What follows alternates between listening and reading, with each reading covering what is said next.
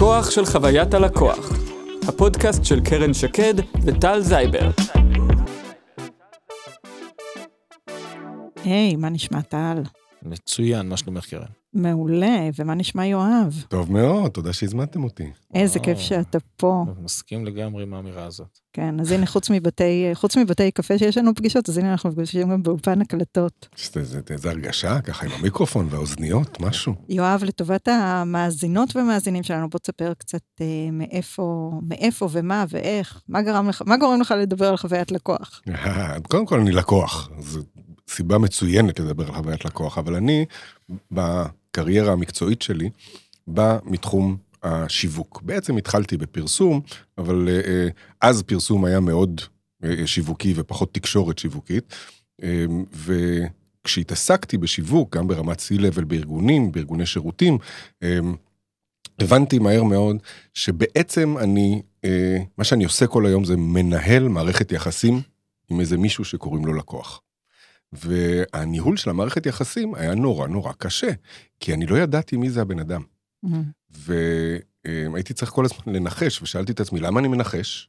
אני מנחש כי בשביל לנהל מערכת יחסים אני צריך להכיר, אני צריך להבין מי זה, מה זה, מה הוא צריך, מה הוא רוצה, מה הוא חושב, על העולם, עליי, על השירותים. וההתעסקות בעניין הזה גרמה לי להבין שניהול מערכת יחסים זה משהו שככל שהרזולוציה שמנהלים אותו היא יותר גבוהה, ככה האיכות שלו היא יותר טובה, ובשורה תחתונה, זה מה שהדליק אותי. הדליק אותי הסיפור של לייצר מערכות יחסים שהן מערכות יחסים מניבות ערך. Mm, ומערכות יחסים מניבות ערך זה מונח שפעם הוא היה לי הרבה יותר אמורפי, היום הוא מאוד מאוד ברור לי, והוא מתרגם באופן ישיר לניהול חוויית לקוח, ואני חושב שאנחנו הולכים לדבר על זה קצת. נראה לי גם שזה יכול להיות יופי של פרקטיקה ל... ל... ל... זה ייעוץ במערכות זוגיות. זאת אומרת, ממש, תיקח את זה עכשיו רגע ל... ל... בין, בין אנשים, בין, בין זוגות. ניהול מערכת יחסים מבוססת ערך.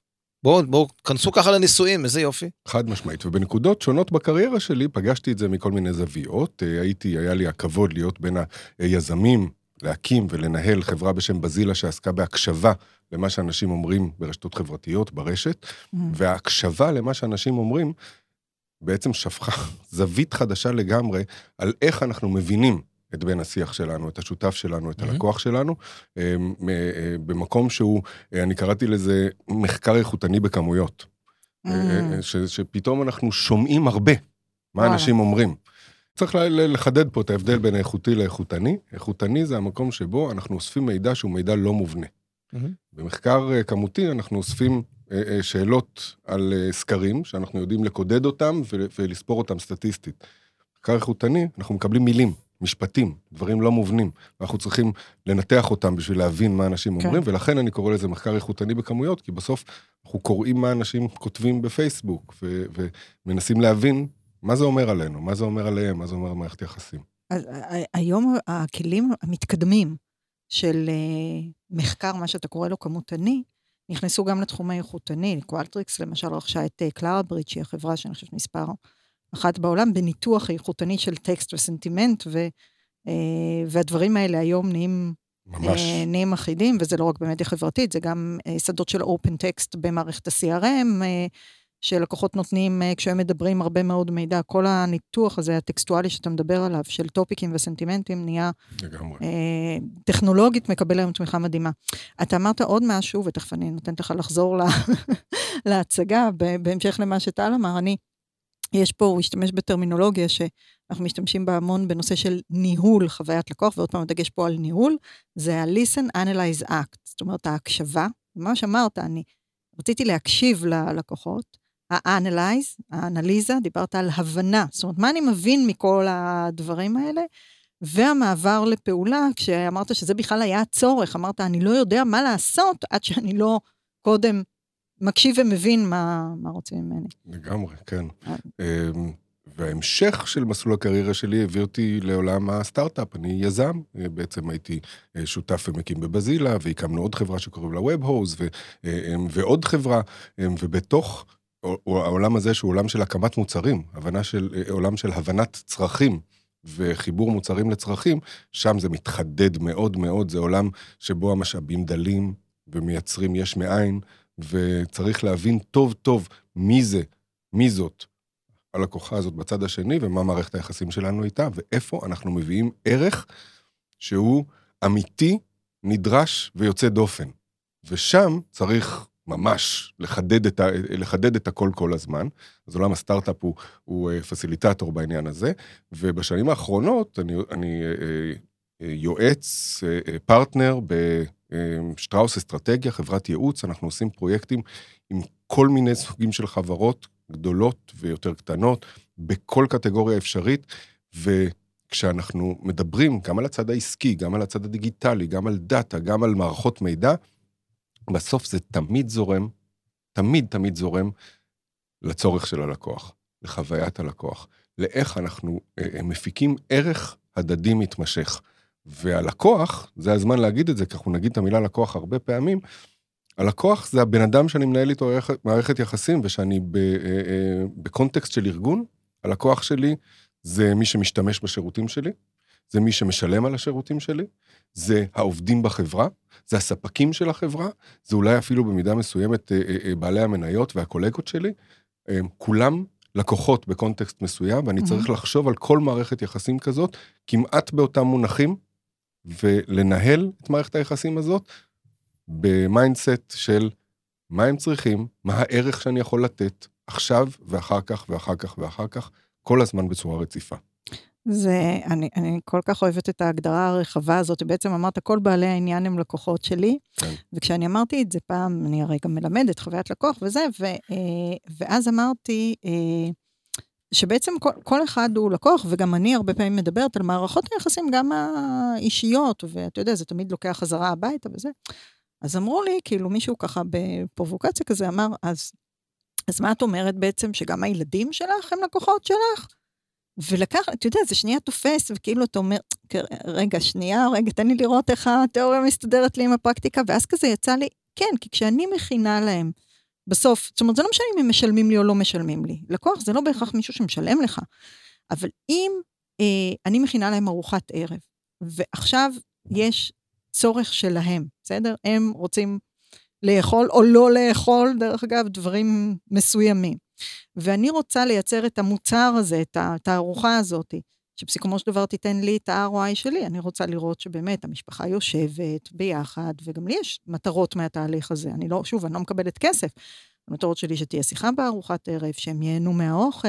זה מזין. שהם, זה מזין, שהם ירצו גם לתרום ולעזור כחלק מההכנה, שאני לא אשאר אחרי זה עם הכלים, זאת אומרת, גם לי יש מטרות מהתהליך. ואם אני אמצא את הדרך לתת את המענה לצרכים שלהם, את הדרך הטובה, ואני אעשה את זה ביחד איתם, אז יש פה מערכת יחסים שפועלת באמת לפי אותם עקרונות. אני מוציאה את, האזור המוניטרי מהמשוואה, זה לא מפריע ליישם בדיוק את אותם עקרונות של, אה, שאנחנו מדברים עליהם בחוויית לקוח. אני אוהב לתת, בהקשר הזה של הורים וילדים, אני אוהב לתת דוגמה דווקא מהעולם השיווקי, שהיא דוגמה מאוד ישנה. אבל פעם, אתם זוכרים מה היה הסיסמה של מעדן חלב דני? בשבילו זה דני בשבילי חלב. בשבילו זה דני ובשבילי חלב. זה כן. כאילו הווין ווין הזה של אימא ושל ילד, של אה, את מקבלת את הבריאות והוא מקבל את הממתק, וזה חי מצוין ביחד. עזבו רגע אם זה נכון או לא נכון, כן. אבל זה... כמה סוכר יש בזה. לא, אבל זה, תקשיב, זה בול בפוני, כי תגיד את זה עכשיו, כי בשבילו זה חוויית לקוח, ובשבילך זה השורה התחתונה, זה הרווח. כן. זה מה שזה. פעם טיילתי במחאת הקוטג' ברוטשילד, והיו שם מלא שלטים, ואז ראיתי שלט שתפס לי את העין, השלט, המילים על השלט אמרו, העם רוצה כל מיני דברים.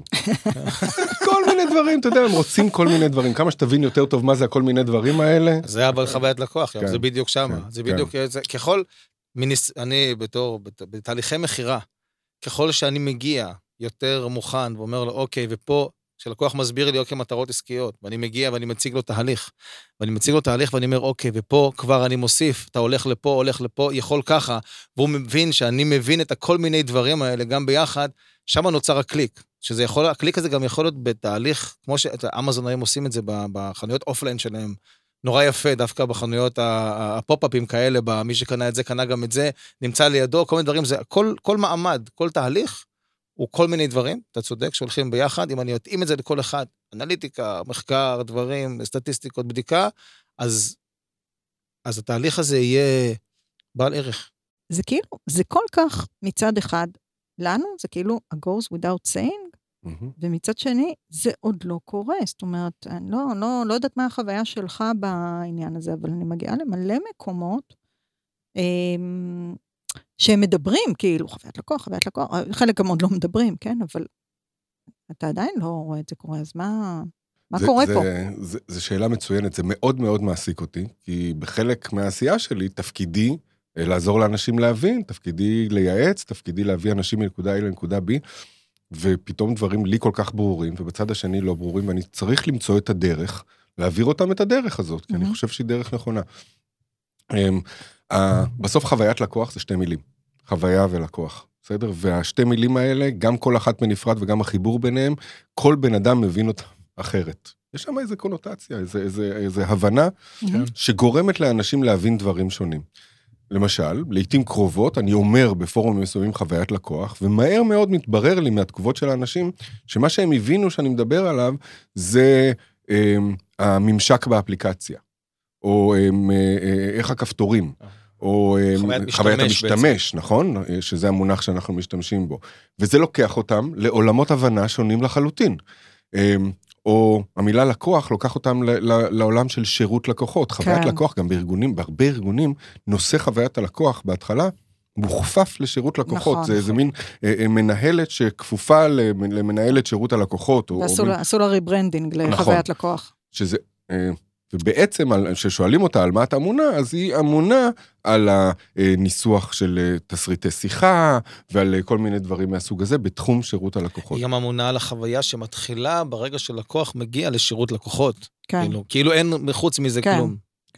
זה נכון, ו, ו, אה, וגם שם, הנה בוא ניגע במילה השנייה, חוויה. אה, חוויה זה לא רק המילים שנאמרות והתסריטים שנכתבים, זה הזמן שממתינים, זה אה, עוד כל מיני דברים אחרים שקורים שם, מהמם. וזה רק באינטראקציה של שירות לקוחות. מהמם. וזה אה, אה, תמיד, כמה שההבנה הזאת נופלת לי יותר מוקדם, ככה יותר מהר אני מגיע ל- לעצור רגע, ולהגיד לאנשים, רגע, תנו לי להגיד לכם מה זה חוויית לקוח לדעתי. מהמם. וחוויית לקוח לדעתי זה כל העסק, זה המהות של העסק, זאת האסטרטגיה שצריכה להיות לעסק, כי בסוף, אם אתה עסק, גם אם אתה ארגון, תשאל את עצמך בשביל איזה מטרה אתה מתקיים. ותגזור את זה, תשאל למה ולמה ולמה ולמה, ובסוף תגיע לזה, המטרה שלי היא להפיק כמה שיותר ערך ממערכת היחסים שלי עם הלקוחות שלי. זה העניין. הכל עובד בשביל זה. הטכנולוגיה עובדת בשביל זה, והליגל עובד בשביל זה, והכספים עובד בשביל זה, והשירות עובד בשביל זה, וה- והמכירות עובדות בשביל זה. כולם עובדים בשביל הדבר הזה. אה, זה נורא, זה, זה, זה באמת אה, נקודה, נקודה מעניינת. אתה יודע, אני, אני, פעם הייתי, היה לי משפט כזה שהיה אומר שאני לא מכירה שום דרך אחרת לעסק להתפרנס, מלבד הלקוחות שלו. כאילו, הרי מי מייצר לך בסוף את, ה, את התוצאות העסקיות? הלקוחות, נו. אז אה, אה, ברור שאם אתה רוצה להגיע לתוצאה עסקית מסוימת, אתה חייב לעשות משהו נכון מול הלקוחות, כי הם יביאו את הכסף. ואז יום אחד מישהו אמר לי, לא, תקשיבי, יש עוד דרכים. אמרתי, וואלה, באמת, כאילו, איזה, איזה עוד דרכים יש? ואז הסתבר שהוא מנהל בכיר באיזה בית השקעות, והוא את הכסף עושה מהשקעות.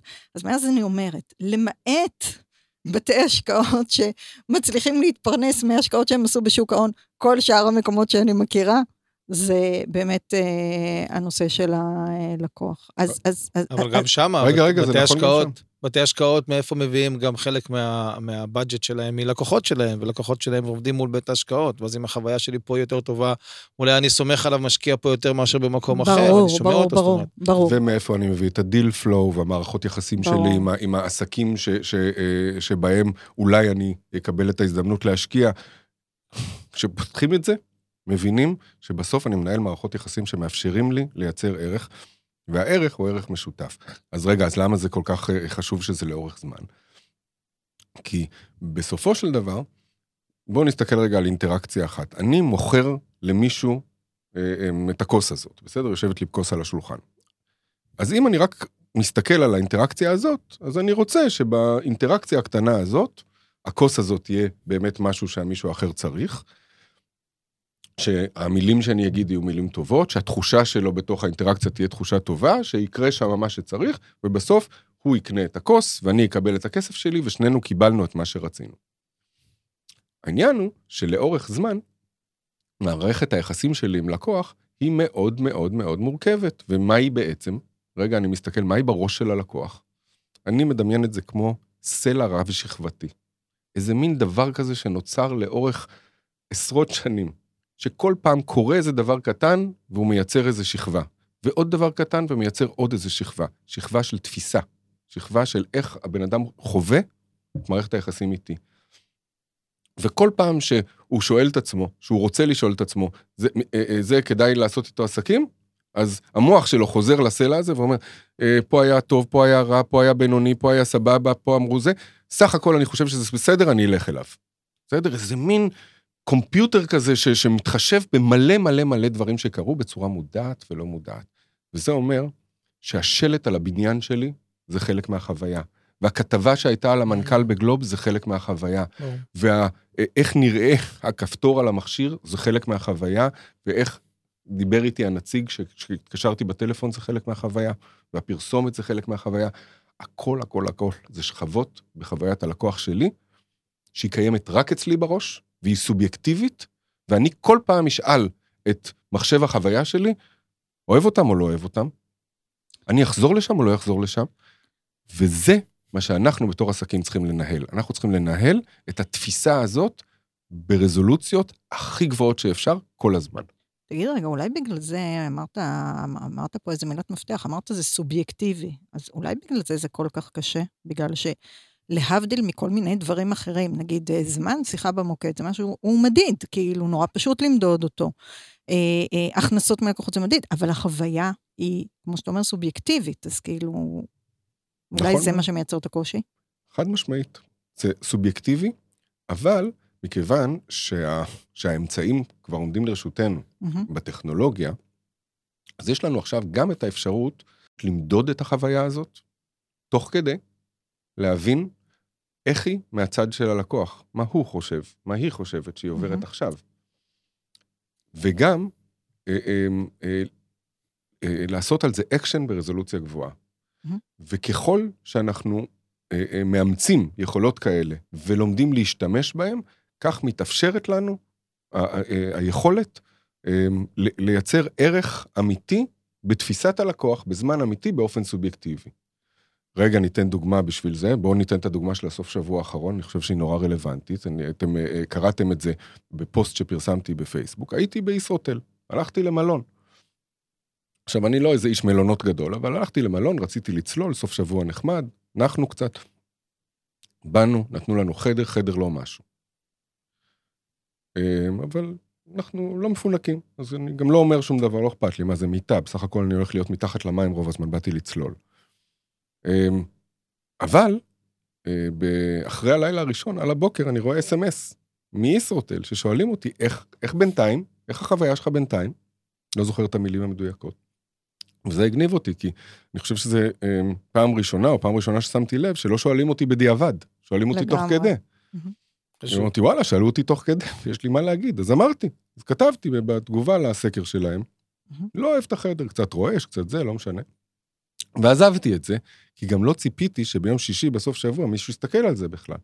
ופתאום, בצהריים, אני מקבל טלפון מהמנהל לילה של המלון, קוראים לו יואב, הוא אומר לי, אה, ראיתי את התגובה שלך, מה לא בסדר, בוא נראה מה אפשר לעשות. בלי להעריך, הוא אמר לי, המלון מלא, נראה אם אפשר למצוא פתרון. חזרתי אחרי צהריים, ניגשתי לקבלה, היה שם נציג קבלה נחמד בשם איתי. אמרתי לו, זה הסיפור, הסתכל בזה, עשה ככה קצת עם הידיים על המקלדת, הגיש לי כרטיס מפתח, אמר לי, לך לחדר 152, תראה אם מוצא חן בעיניך, אם מוצא חן בעיניך, אתם עוברים עכשיו. וזה מה שהיה. כן. זה, זה קצת אה, לפעמים, אה, אתה אומר, כשאתה רוצה לשאול אנשים, רוצה לשאול את הלקוחות שלך מה עובר עליהם, מה הם מרגישים, חשוב תמיד גם להיות מוכן לפעול. וואי. אוקיי? שזה וואי. אחד, ה, אחד החסמים, אני חושב, הגדולים. רגע, מה אם יגידו כן. לי שאני צריך לתקן? נכון. זה בדיוק, זה בדיוק המקום. הרבה פעמים אני, שוב, הרבה שיחות גם עם לקוחות, כשלקוח מתפוצץ עליך, או לקוח לא מרוצה, זה בדיוק המקום שלך להפוך אותו ללקוח מרוצה באופן פומבי, בחוץ. לא אה, אני חוזר אליך בפרטים בפייסבוק, אלא בחוץ, להגיד, הנה, אני מוכן לשמוע, להקשיב, לשנות, כי חשוב לי, כי זה הבסיס לקיום שלי מולך בעצם, החוויה הזאת, וה... זה שתהיה מרוצה, כי, כי, כי, אתה- כי אתה צריך לקבל את זה כמו שצריך. נכון, ו- ועוד דבר אחד שצריך להגיד, אנחנו לפעמים, כשאנחנו מדברים על חוויית לקוח, כולם תמיד מתחילים להגיד דוגמאות של אה, רגעי קסם מאוד ספציפיים, מישהו אמר שהוא רוצה פיצה, אז שלחנו לו פיצה, דברים מהסוג הזה, שזה נחמד, אבל זה לא סיסטמטי. כן, וכשמצליחים בתוך תהליך סיסטמטי, בואו נחזור רגע לדוגמה שנתתי, התהליך דאג לזה שיבקשו ממני משוב תוך כדי. מהמם. זה לא בן אדם דאג Mhm. לזה, זה מחשב דאג לדבר הזה. קיבלתי אס.אם.אס. התהליך דאג שהמשוב הזה יגיע לבן אדם הנכון, כן, בתוך הארגון שאני נמצא בו. כן, והבן אדם, יש לו תדריך מה הוא עושה עם כזה דבר, ומה בסמכותו לתת או לא לתת בהק- בהקשר הזה. זה תהליך, זה סקיילבל, וזה מייצר חוויה סובייקטיבית בכמויות.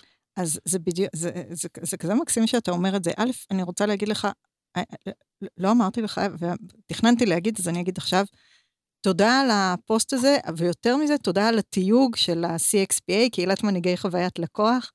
אה, הפוסט הזה אה, הביא את כמות ההרשמות הכי גדולה מיום שהקהילה פתחה, נפתחה. נהדר. אז, ו- ואני יושבת, אתה יודע, לא נעים להגיד, אבל בשבת אני יושבת ואני רואה עוד אחד נרשם ועוד, אה, מה זה הדבר הזה? כאילו, מי, מה קרה פה? ואז פתאום אני קולטת את הפוסט שלך ואני רואה שתייגת, אז, אה, אז דבר ראשון, תודה על זה. כיף. ותראה איזה כוח יש לך, כמה, כמה אנשים הבאת לקהילה. אה, אני, אני רוצה שנייה להגיד משהו גם חשוב על מה שאמרת, כי תוך כדי זה גם חשבתי על כל התהליך באמת, על ההוא שהוא, שהוא נרתם והוא לוקח והוא נכנס, וכאילו היה פה תהליך שרשרת שהחל באמת מהמחשב, אבל נכנסו, נכנס גורם אנושי שהיה מחויב לתהליך. אני חייב להגיד שאני חווה לאחרונה, לצערי, המון המון, כנראה בגלל הקורונה, שהתחלפו עובדים במלא מקומות, והגיעו דברים, ואולי מחפשים גם עובדים, אה, הורידו מחירים, אני לא יודע, קשה. אני, אני חווה שירות עם, עם חוסר נאמנות או חוסר אה, אה, לויאליות למקום, מי מוכרת בחנות שאמרה לי, מה אני אעשה? זה לא החנות שלי. זה המצב, כאילו. כן, ו- וכל מיני כאלה של באמת, ה- ה- בסופו של דבר, כן, יש סיפור על אה, Zappos, כן, שכולם מכירים את Zappos, שהיה להם את הקורס onboarding של אנשי שירות, שנניח הוא היה שלושה חודשים, אז אחרי איזה חודשיים של קורס, נכנס אחד המנהלים הבכירים לקורס ואומר, אלף דולר עכשיו מזומן למי שרוצה לעזוב את הקורס. עכשיו, מה בעצם הוא עושה? זה כאילו, אני חושב, אולי, אולי אפילו זה היה יותר, אולי אפילו 5,000 דולר. כי הוא אומר, אני מוכן עכשיו להשקיע 5,000 דולר במישהו שהוא לא 100% רוצה פה לתת שירות, כי כן. אצלם זה היה כן. deliver wow through כן. everything that you do. כן. אז קח 5,000 דולר, זה יעלה לי הרבה פחות מאשר להחזיק אותך, להכשיר אותך ולקבל שירות פחות טוב, ולך הביתה. אני מוכן, רוצה רק את אלה שבאים לפה ורוצים לעבוד ולהיות מחויבים, וזה דרמטי. והסיפורי קסם שהזכרת מקודם, הם אותם האנשים האלה ש, שנמצאים בארגון, שבאמת מביאים את הקסם. אבל ה, ה, הבסיס של הסיסטמה. כן, רגע, לא טוב לו בחדר, בוא נראה מה אני יכול להחליף, ולא יאללה, נו, עכשיו אני רגע, אני באמצע הוואטסאפ עם חברה שלי, ואין לי כוח, והוא עכשיו, לא יודע, אין לנו חדרים, אין לנו, טוב. זה כל מיני כאלה, וזה כאילו, מי לקוח לא מרוצה שכנראה מבאס, כאילו, איך, איך הפוסט שלך היה יכול להיות אחרת לגמרי? כן. אתה מבין? זה אז- מטורף. אז, אז אפרופו הסיסטמה, אני רק, אה, אני אגיד עוד דבר אחד, אה, איפה זה באמת, אני פוגשת את זה ו- ואני עפה על זה, זאת אומרת, אני חושבת שהשינוי האישי שאני עשיתי ל- לפני שנתיים, שעברתי מעולם רק של ייעוץ לעולם של יישום כלים לניהול חוויית לקוח, ואני חושבת ששוב, הני- הניהול, הדגש בלדבר על חוויית לקוח באופן כללי, לבין לדבר על ניהול חוויית לקוח, בדיוק יושב על הסיסטמות האלה שאתה דיברת, זה בדיוק זה, זה ה-Listen Analyze Act, וה... והכלי שאני פגשתי, אה, אה, מי שיודע, Qualtrics, באמת נחשב המוביל בתחום הזה של ניהול אה, חוויית לקוח, אם זה בדיוק, זה, זה ה shift הזה של לא רק אה, לייעץ בזה, אלא גם באמת להטמיע את הסיסטמות האלה ואת את הטכנולוגיות שעושות את זה ב, בארגונים. וכשעשיתי את, את ה-reshare הזה של הפוסט שלך בקהילה, אז גם, אז אמרתי, קראתי לזה, מצאתי שלוש אותיות שלי, כאילו לתחום הזה, שזה השלושה C's אני קוראת לזה, זה ה-conversation, from conversation, אה, סליחה, from a collection to conversation, uh, to conversion. זאת אומרת, השלב הראשון זה באמת להיות שם לאסוף את ה-collect, לאסוף את הפידבק, הדבר השני זה ה-conversation, לנהל את השיח הזה עם הלקוח, והדבר השלישי זה לעשות את ההמרה של זה, את ה-conversion של זה, לתוצאות עסקיות. למשל, זה שאתה עכשיו העלית כזה פוסט פנטסטי על ישרוטל, אני משוכנעת, א', שגם אתה תחזור לשם, זאת אומרת, כבר הם יראו את הערך מ... מהחוויה שהם נתנו לך, וגם היית advocate, הבאת עוד, היית promoter, הבאת עוד אנשים שיגידו, אוקיי, את החופשה הבאה שלנו, אנחנו דבר ראשון הולכים להסתכל על אה, ישרוטל, אז זה, זה מאוד מאוד חזק העניין הזה.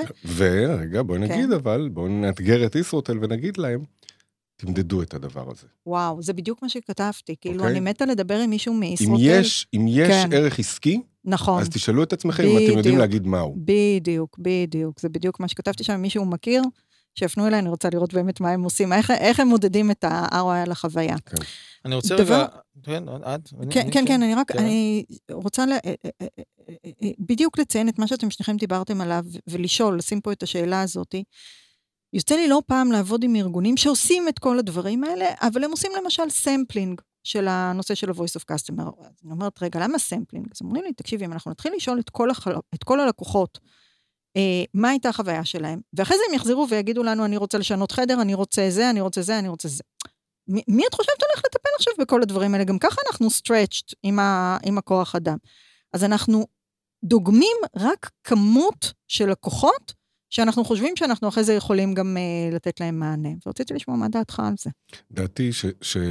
אמ, דברים מתנהלים בתהליך, שום דבר לא קורה מהיום למחר. עכשיו, קודם כל, אם ארגון החליט שהוא רוצה להיכנס לסיסטמה כזאת, אז סבבה, תיכנס בגודל שאתה יודע להיכנס, בשביל לעשות את זה טוב. עם מטרה, למדוד את זה, להבין מה הערך שזה נותן, ולהרחיב. מה זאת אומרת אין לנו מספיק אנשים לטפל? אם אני אגיד לך שכל טיפול כזה מניב עבורך עוד חצי דולר רווח. אז תכלס, המודל אומר, בוא נעשה אין סוף. בסדר? כי אני ארוויח אין סוף. כמה שאני אעשה יותר, אני ארוויח יותר. אז זה רק אומר להבין מה הערך ולמדוד אותו, ואז לעשות scale לפי הדבר הזה. אה, זה בדיוק העניין של דאטה. בסוף, אם אנחנו כל הזמן מנחשים, אז אנחנו בבעיה. שאלה. Okay. אוקיי. קודם כל, כל מה שאתה אומר זה נכון. אני, מה שאני מרגיש הרבה בלקוחות, אוקיי, okay, בתהליכים, ואני בטוח שאתה מרגיש את זה עוד יותר ממני, אתה מוביל תהליכים ממש, זה שיש איזשהו כאילו צריך לעבור את המחסום הראשוני של ההגדרה רגע. כל הד... אתה מדבר איתי עכשיו על שינוי ארגוני ופריסת אה, טכנולוגיות. בסופו של דבר, צריך אחד, מה אני עושה מחר בבוקר? שכמובן הבסיס לכל דבר הוא הדאטה. אם אני לא יודע לאסוף דאטה נכון, ולהשתמש בדאטה נכון, ולהוציא את הדאטה נכון, אז אה, מה הועילו חכמים בדיגיטליותם? אה? כן, כן, כן, כן. אוקיי, אז אני אומר, כשאתה עכשיו יש לי ארגונים, ובאמת אנחנו יודעים שיש היום ארגונים עם דאטה לא רק מפוזר, גם בכל מיני קופסאות שונות נקרא לזה. איפה לדעתך, כן, יותר נכון להתחיל, או מה ייתן לי את הערך הכי נכון מבחינת התהליך מול הדאטה, כי הרבה פעמים זה תהליך שעוצר את הארגון מלהתקדם. אני, אני אמרתי שחלק מהמסלול קריירה שלי היה להיות uh, יזם, סטארט-אפיסט, חלק נכבד מהקריירה שלי mm-hmm. עדיין. ואני חושב שהדבר העיקרי אמ, שאני לוקח משם, זה את היכולת של סטארט-אפ להגיע עם משאבים נמוכים, מהר, למענה אמיתי על צרכים. אה, יש לזה כל מיני מילים, חלק, חלק מהמאזינים שלנו בטח מכירים את המונח MVP, Minimum Viable Product, המוצר המינימלי שנדרש בשביל לייצר ערך עבור, עבור המשתמש, נכון? בעולם אחר ה-MVP זה Most Valuable Most Player. Valuable לא, player. אבל אם תחשוב על זה, כן. אם אתה עושה MVP נכון, זה הופך להיות ה-Most Valuable Player כן. שלך כן. בתהליך. כן. אמ, ואני אומר שגם בתחום הזה, כשאנחנו שואלים את עצמנו, כשאנחנו מסתכלים על האתגר, עוד לפני שאנחנו מסתכלים על האתגר, אנחנו רואים את, ה, אה, את התוצאה האפשרית. אבל התוצאה האפשרית היא כל כך רחוקה, כי אני צריך עכשיו לשנות את כל הארגון, ולקנות מלא טכנולוגיה, ולשנות מלא תהליכים, ושלא לדבר על תרבות. ואז צריך רגע להגיד, אז בואו נקים סטארט-אפ, בתוך הארגון. כן. בואו ניקח את התחום הקטן, שאנחנו מסוגלים לעשות בו את הדבר הזה מהר, אפילו אם בשלב הראשון 70 אחוז יעשה ידנית. נגדיר אותו, נגדיר את המטרות שלו, נגדיר לאן הולכים איתו, ואז נייצר שם ערך אמיתי מהר, גם נלמד מהר מאוד מה עשינו לא נכון, גם נלמד מה עשינו כן נכון, וגם נבין איך עושים לזה scale, לדבר הזה. וזה הדרך להתקדם, אנחנו לא יכולים אחרת. כל פעם שננסה להזיז את כל הארגון בבת אחת, נתנפץ על הקיר. זה לא יקרה. תגיד רגע, אה, אתה אמרת קודם שמבחינת ההיררכיה הארגונית, אה, איפה באמת המקום הנכון של מנהלת או מנהל חוויית לקוח? אמרת, שמו את זה כמישהי בשירות לקוחות, או עשו איזשהו, אני רואה הרבה פעמים rebranding של אה, שירות לקוחות וחוויית לקוח, ודיברנו על זה שזה בעייתי, כי לשים את זה רק בשירות זה כאילו אה, שם את זה רק באיזשהו סילו ארגוני אחד. אז, אז, אז, אז מה כן? כן. אה, אז, אז רגע, קודם כל בואי נגיד, אני אמרתי קודם שבדרך כלל שמים את זה באיזה מקום בשירות לקוחות, אה, והבעיה עם זה היא שחוויית הלקוח היא מתחילה לפני שיש לנו, לפני שאנחנו מכירים את הלקוח, כן. ונגמרת, אולי אנחנו רוצים שהיא לא תיגמר לעולם, mm-hmm. זה אומר שהיא עוברת ב... בשלב המודעות ובשלב המכירה ובשלב, ה, אה, אה, אה, ובשלב הפוסט-מכירה ובמה שקוראים שלב השימור ובכל מיני שלבים היא עוברת, זה הכל חוויית לקוח. אז באמת, אז, אז לכן זה לא טוב שזה בשירות לקוחות, כי אז זה רק סגמנט ספציפי. Mm-hmm. פעם שאלו אותי באיזה חברת ביטוח, ברמת הבורד, שאלו אותי, אני שאלתי, ישבתי שם בחדר עם כל ההנהלה של הארגון, ושאלתי, מי פה אחראי על חוויית הלקוח? Mm-hmm. ואף אחד לא ענה. אמ, לא סתם אף אחד לא ענה, כי באמת לא היה אף אחד שזה היה הכובע שלו. ואמרתי להם שתכלס, מי שאחראי על חוויית הלקוח זה המנכ"ל. לגמרי. כי הוא מנהל, זה מה שהוא מנהל, הוא מנהל את כן. חוויית הלקוח. מעניין שהמנכ"ל לא ענה לך על זה. כן. אמ, לא ראה את עצמו אחראי לעניין הזה, אני אחראי על, ה... על ה product. נכון. על הדוחות הכספיים, על הגבייה. עכשיו, העניין הוא, אה, כששואלים מי אחראי על חוויית לקוח, יש, ב, אה, יש בזה אינסידואשן שצריך להיות בן אדם. שאחראי על חוויית לקוח. וזה יכול להיות אחד הפתרונות, שיהיה בן אדם שאחראי על חוויית לקוח, אבל ב, אה, אה, אם לוקחים את זה במבט קדימה, ארגון מונ... אה, שמונחה חוויית לקוח, זה ארגון שבו זה יהיה חלק מה-DNA שלו. זה אומר שכולם יתנהגו ככה, שהתהליכים יהיו בנויים לזה, לתהליכים של עבודה משותפת, של יצירת ערך משותף, של העברת מקל מסודרת ממקום למקום, של מדידה, של כניסה לתהליך ויציאה מתהליך בשביל לראות שיש רציפות, אמ, של תגמול על רציפות ועל הבאת ערך שיקרוס אה, שלבים בתהליך, ובעצם ידאג לזה שהלקוח יחווה אצלנו חוויית לקוח רציפה על ידי אנשים ותהליכים וטכנולוגיות. Mm-hmm. זה מה שיקרה שם בסוף. כנראה שבשלבי המעבר ברוב הארגונים צריך לשים את האחריות על הדבר הזה אצל מישהו, mm-hmm.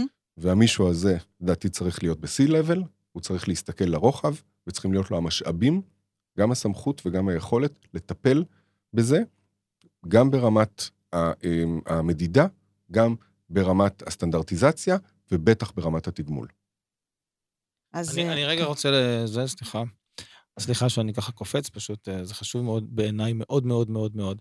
אני ככה בתור, אה, כן, מסתובב עם הילדים שלי בכל מיני תהליכי מכירה או רכישה כאלה ואחרים. היה לנו גם בר מצווה לאחרונה, אז קנינו... מזל טוב. תודה רבה, תודה רבה. כן, הרבה בגדים והרבה תהליכים של חוויית לקוח. ומן הסתם, בתור מומחה לחוויית לקוח, אני לא סתם נמצא בתחום שלי, אני נמצא כי אני באמת לקוח או מאוד בעייתי או מאוד מפנק, כן, כלקוח. אם החוויית לקוח היא נהדרת, אני, אני עף, ואם היא לא, זה ממש, זה, זה צורם לי נורא וזה מכעיס אותי נורא, כי זה ממש, אני, אני, אני פה, אני פה מולכם מוכן לשלם יותר, רק תן לי שירות.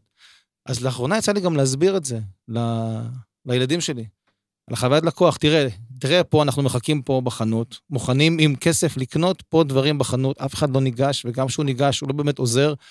אני מוכן, זהו, אנחנו בוא נלך, כי אין לי זמן לבזבז, כן? יש לנו פה עוד דברים לעשות, אז אני הולך והכל פה מפוספס, אז אני מסביר לו. והוא שואל אותי, אוקיי, אז מה, מי מו? כאילו איפשהו שנורא, ואמרת את זה עכשיו, כאילו חיכיתי, חיכיתי לענות ואז אמרת את זה, אז עוד יותר אה, חידד את זה. נושא התגמול, זה שאני חושב שיש לי חוויית לקוח ואני, אוקיי, אני מדריך את כל המוכרים ונותני השירות ומעצב את החנות ואת האתר, הכל בסדר. נושא התגמול, גם ללקוח, כן? על התנהגות שאני רוצה שהוא יתנהג בצורה מסוימת ואני מתגמל אותו עבור הרבה דברים, אבל גם את נותני השירות, את המוכרים, זאת אומרת, זה תגמול ongoing על כל מיני יעדים כדי שהם קודם כל יתחברו, כי בסופו של דבר, כן, אני גם רוצה להרוויח כסף גם כמה שיותר בתור מוכר. אני מתגמל ואני עושה דברים, וזה כל כך כל כך חשוב היום, גם כי זה יכול להיות מדיד.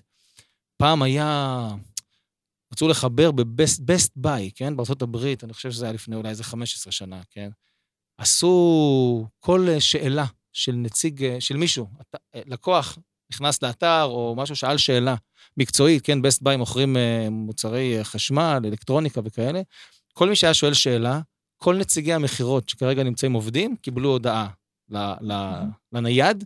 הראשון שעונה את התשובה הכי מקצועית ונכונה, מקבל על זה תגמול. תחשבו איך כן. ברגע שירות הלקוחות הפך להיות טיל, לא רק זה טיל, גם כל האנשי מכירות פתאום מקצועיים הרבה יותר. ברור. כי הוא חייב לדעת לענות לו, ונהיה פה שיח. אז כל מיני דברים כאלה של לחבר אותם פנימה, להבין כן. שזה מה שאנחנו עושים, זה, זה אקוטי. אני חושבת שזה דווקא מעניין. יש עכשיו מגמה להפסיק למדוד אנשי מכירות ונותני שירות על חוויית לקוח, להפסיק למדוד אותם על זה, כי זה יוצר גם כל מיני תופעות כאלה שאתה רואה, אה, איך הייתי, תיתן לי עוד מעט, תתקשרו כן. אליך, בס... תיתן לי עשר, להפסיק למדוד אותם על הדברים האלה. את מי כן למדוד? את המנהלים. את המנהלים של האנשים האלה, ולא רק את המנהלים של האנשים האלה, אלא את המנהלים של כל הארגון. זאת אומרת, אם אנחנו באמת, אם אנחנו הולכים עם ה... עם אותו קו הזה שיואב כל כך מדגיש, שזה באמת תהליך, זאת אסטרטגיה. הרי בסוף אסטרטגיות לארגונים יש אחת משלוש אסטרטגיות, אין, אין אחרות, עוד לא המציאו. או אסטרטגיית מחיר, או אסטרטגיית מוצר, או אסטרטגיית מיקוד לקוח. כאילו, זה, זה מה שיש, עם ה... אלה הקלפים שאתה יכול לשחק איתם, mm-hmm. אין אה, אופציות.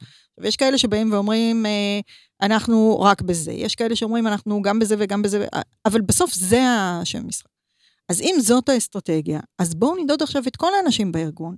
לא רק את סמנכ"ל המכירות, ולא רק את סמנכ"ל השירות, ולא רק את סמנכ"ל השיווק, אלא גם את סמנכ"ל ה-HR, ואת סמנכ"לית הכספים, ואת סמנכ"לית ה-operations, התפעול. אה, על הדברים האלה, באמת בואו נמדוד אותם על החוויה, כי הם אלה שבסיכומו של דבר הבונוסים שלהם, ויש ארגונים שאני עובדת איתם שזה בדיוק ככה, אה, שזה אחד מהשינויים באמת שיצרנו, שהבונוסים של האנשים האלה נקבעים למשל על איזושהי מטריקה של אה, Customer Experience, כמו למשל NPS או Customer Satisfaction. אני, אני מסכים, אני רק, אה, רק לח, זאת אומרת, לחזור למה שאמרתי, לא דיברתי רק על מדידה, דיברתי ממש על תגמול. תגמול, תגמול, אני אבל, מדברת. אבל לא רק חוויית לקוח, תגמול על מכירות במשמרת שלך, תגמול על זה שפחות החזרות קרו, כי אם לא הסברת נכון ללקוח, אולי הוא יחזיר. תגמול על היותר גרנולרי, על תהליכים, כדי לחבר את נותן השירות או איש המכירות לתוך הארגון, והבנה שיש פה שכל מאחורי הדברים, וזה משהו שמאוד מאוד חשוב. כן, בסוף אנחנו מדברים על תגמול, תגמול זאת הדרך ה... הכי מוחשית, כן. אה, אה, אה, להבין את ההשפעה על אנשים, mm-hmm. לייצר השפעה על אנשים, כשהאתגר האמיתי הוא אתגר תרבותי. Mm-hmm. אנחנו רוצים לייצר תרבות שהיא כזאת. וזה מה שיוצר שם בסוף, כשנותנים תגמול, זה, זה הכלי המהיר לייצר את זה. אבל בסוף זה מה שמיוצר, כי זה מייצר יותר ערך. אנחנו בשטראוס, אנחנו עושים תהליך שקוראים לו X-Labs, שהוא תהליך שבמסגרתו ממש מעבירים יכולות סטארט-אפיסטיות לתוך מנהלים בארגונים. התהליך הוא תהליך תרבותי. הוא לייצר שפה משותפת, מערכת מושגים משותפת, התנהגויות ושיתוף פעולה DNA של שיתוף פעולה בין מנהלות ומנהלים שונים בארגונים, כדי אה, אה, שביחד הם ייצרו את החוויה המשמעותית הזאת. אה, וזה לא קורה מאליו, זה עניין תרבותי לפני הכל. זה, זה כל כך נכון, אני מחברת לזה, וגם לרשימת הסמנכ"לים והסמנכ"ליות שנתתי קודם, אני חושבת שאחד מהאתגרים זה באלה שהם דווקא ה-back office, שזה ה-R&D והכספים והמשאבי אנוש, זאת אומרת, ו, וגם שם צריך, וכמה שאתה, בדרך כלל כמה שאתה יותר מרוחק מהלקוח, אז, אז אתה באמת, אתה פחות מכיר, ואתה פחות יודע, ואתה יותר בעולם שלך, וזה רחוק מהעין, רחוק מהלב. ופה אני חושבת, אלה באמת הנקודות שצריך לחבר, שוב פעם, את כל הארגון והתרבות הזאת שאתה מדבר עליה, ושכולם יכירו, יבינו ויעסקו, אה, ובסוף גם יימדדו ויתוגמלו על, אה, על חוויית הלקוח. נראה לי לקראת כן. סיום ככה, כי כן. חפרנו נחמד ויפה. בוא נוריד, בוא ננסה להוריד את זה לקרקע. אוקיי? ארגון ממוצע סטנדרטי, אוקיי? שלא יהיה כאילו רק ארגונים גדולים יכולים, או רק ארגונים קטנים, ארגון ממוצע סטנדרטי, אוקיי? שלושה action items, אוקיי? אתה יודע, מוחשיים. אני עכשיו אה, מנהל שיווק או מנהל CDO אה, בחברה מחר בבוקר, אוקיי? מה, תן, תתן לי שלושה דברים שאני צריך להתחיל איתם. אני חושב שהדבר הראשון שצריך להגיד זה דאטה. אנחנו צריכים להיות מסוגלים להכיר את הלקוח שלנו. וזה אומר שאנחנו צריכים להסתכל עכשיו מהר ולראות שאחד, אנחנו, יש לנו את היכולת לאסוף, שתיים, יש לנו את היכולת אה, אה, להנגיש דאטה לאנשים, ושלוש, יש לנו יכולת לנתח ולגזור אקשן מהדאטה שלנו. אה, להנגיש דאטה לאנשים, אתה מתכוון פנים ארגוני? פנים ארגוני. אוקיי, בסדר? כל מחלקה תהיה חשופה לדאטה הנחוץ לה. קודם כל שאנשים יוכלו לשאול שאלה ולקבל תשובה מול המערכות של החברה, ושהתשובה הזאת תהיה אחידה ואמינה, ו... אז זה לא טריוויאלי מה שאמרתי עכשיו, אבל זה action item שאפשר לעשות אותו בצורה מסודרת, ו... אה, אה, אה, ואפשר לעשות אותה גם בחלקים, בחלקים שונים של הארגון, להתחיל ולעשות. זה דבר ראשון. הדבר השני זה תרבות של שיתוף פעולה. תרבות של שיתוף פעולה זה משהו שצריך להנחיל אותו. חייבים לגרום לאיש המכירות ולאיש הטכנולוגיה ולאיש השיווק ולאיש המשפטי לעבוד ביחד, בצוותים, אה, אה, בצוותים הטרוגנים, ש, אה, שבהם כולם באים ליצור ביחד. ואז התקנון שמתגלה לעיניים כשלוחצים על terms of service באתר, הוא לא כתוב בפונט 6, והוא לא כתוב במילים שאנשים לא יודעים להבין אותם. כי איש הליגל היה חלק מהתהליך של חוויית הלקוח. אני חייב רגע, זה, זה, זה קצת, אה, ו, וגר זאב עם כבש ונמר עם צבי, זה כזה, איך... עם גדי, עם גדי. אותך אני צריכה לתקן. גדי, כולם יהיו סבבה וצמחוניים, ואף אחד לא יחשוף שיניים. באמת. תן טיפ אחד פה בפתיחת סוגריים, איך מביאים את זה לשולחן פוליטיקה, כן. כן. אה, אה, כמו שאמרתי קודם, אני מסתכן בלחזור על עצמי, מתחילים בקטן.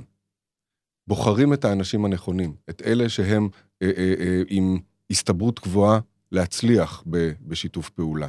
ועם מטרות שהן מטרות נראות לעין, מוגדרות. גם מצד, זאת אומרת, ה-C-Level נקרא לזה, אבל גם מצד המשתמש העסקי בארגון. זאת אומרת, מי יאמץ נכון את התהליך, הכי טוב. דווקא בתהליכים האלה, תמיד שואלים אותי, מי אתה רוצה שישתתף, ב, נגיד, בסדנה הזאת? ואני אומר, הדרג לא מעניין אותי. Mm-hmm. אותי מעניין האופי של הבן אדם. אני רוצה אנשים פתוחים, יזמים, משתפי פעולה, אנשים שבאים לתת. אתם יודעים מי זה האנשים האלה בארגונים שלכם. שיש להם את הפשן הזה. תבחרו אותם, תביאו אותם אתה לא צריך לשכנע אותם, הם ירוצו איתך. הגדרה מעולה, כן. כי אני חושב שזה מקום, זה צומת מאוד גדולה איפה אני מתחיל. ודווקא ההגדרה שלך יוצאת מרגע מקום, או איזו כן. מחלקה, או דווקא רגע.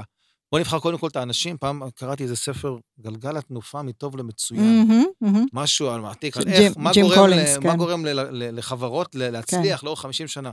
והיה שם אחת המסקנות של כל המנהלים הגדולים, הוא אומר, קודם כל שים את האנשים הנכונים על האוטובוס, כן. אחר כך תחליט לאן אתה נוסע. כן. שזה, כאילו, מה שאתה אומר, זה, זה בול זה, וזה מצוין, יופי כן. של טיפ. כן, להתחיל בקטן ו- ו- ולעשות את זה. והדבר האחרון שאני רוצה להגיד, זה, תשאלו את עצמכם אם מה שאתם מייצרים זה מוצר, שירות, או אם מה שאתם מייצרים זה חוויית לקוח. וכשתבינו את ההבדל בין שני הדברים האלה, תבינו שהמוצר זאת רק נקודת מגע אחת בכלל חוויית הלקוח.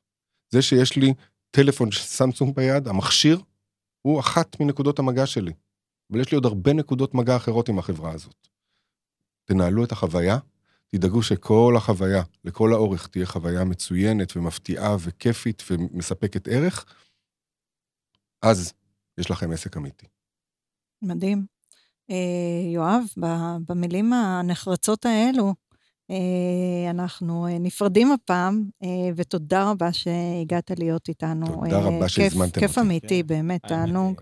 אבל לי עבר נורא מהר, אני מקווה שגם למאזינים, למקשיבים, כמו שאומרים. אז שנצליח ביחד לייצר את השינויים ולהביא, לעזור ליותר ארגונים לעשות את, ה, את הדבר הנכון ולראות שהם מקבלים ממנו ערך. כן, יש לנו סבלנות, אני חושב שאנחנו רואים את זה קורה קצת, נכון? ואנחנו אנשים כן. אופטימיים. כן. נכון? אתה חייב להיות אופטימי. מי שמתעסק עם חוויית, אני תמיד אומרת, מי שמתעסק עם חוויית לקוח, לא יכול להיות ציני או סקפטי, זה פשוט לא עובד ביחד. נכון. חייב להיות אופטימי. זה, גם במערכת יחסים, אה, שוב, אני תמיד חוזר לזה, עכשיו אתה מגיע הביתה, באמת, במערכת יחסים, אם אתה לא אופטימי, אתה... זהו, מה? נכון. יאללה, חברים, ניפגש בפעם הבאה, ביי. תודה רבה, ביי.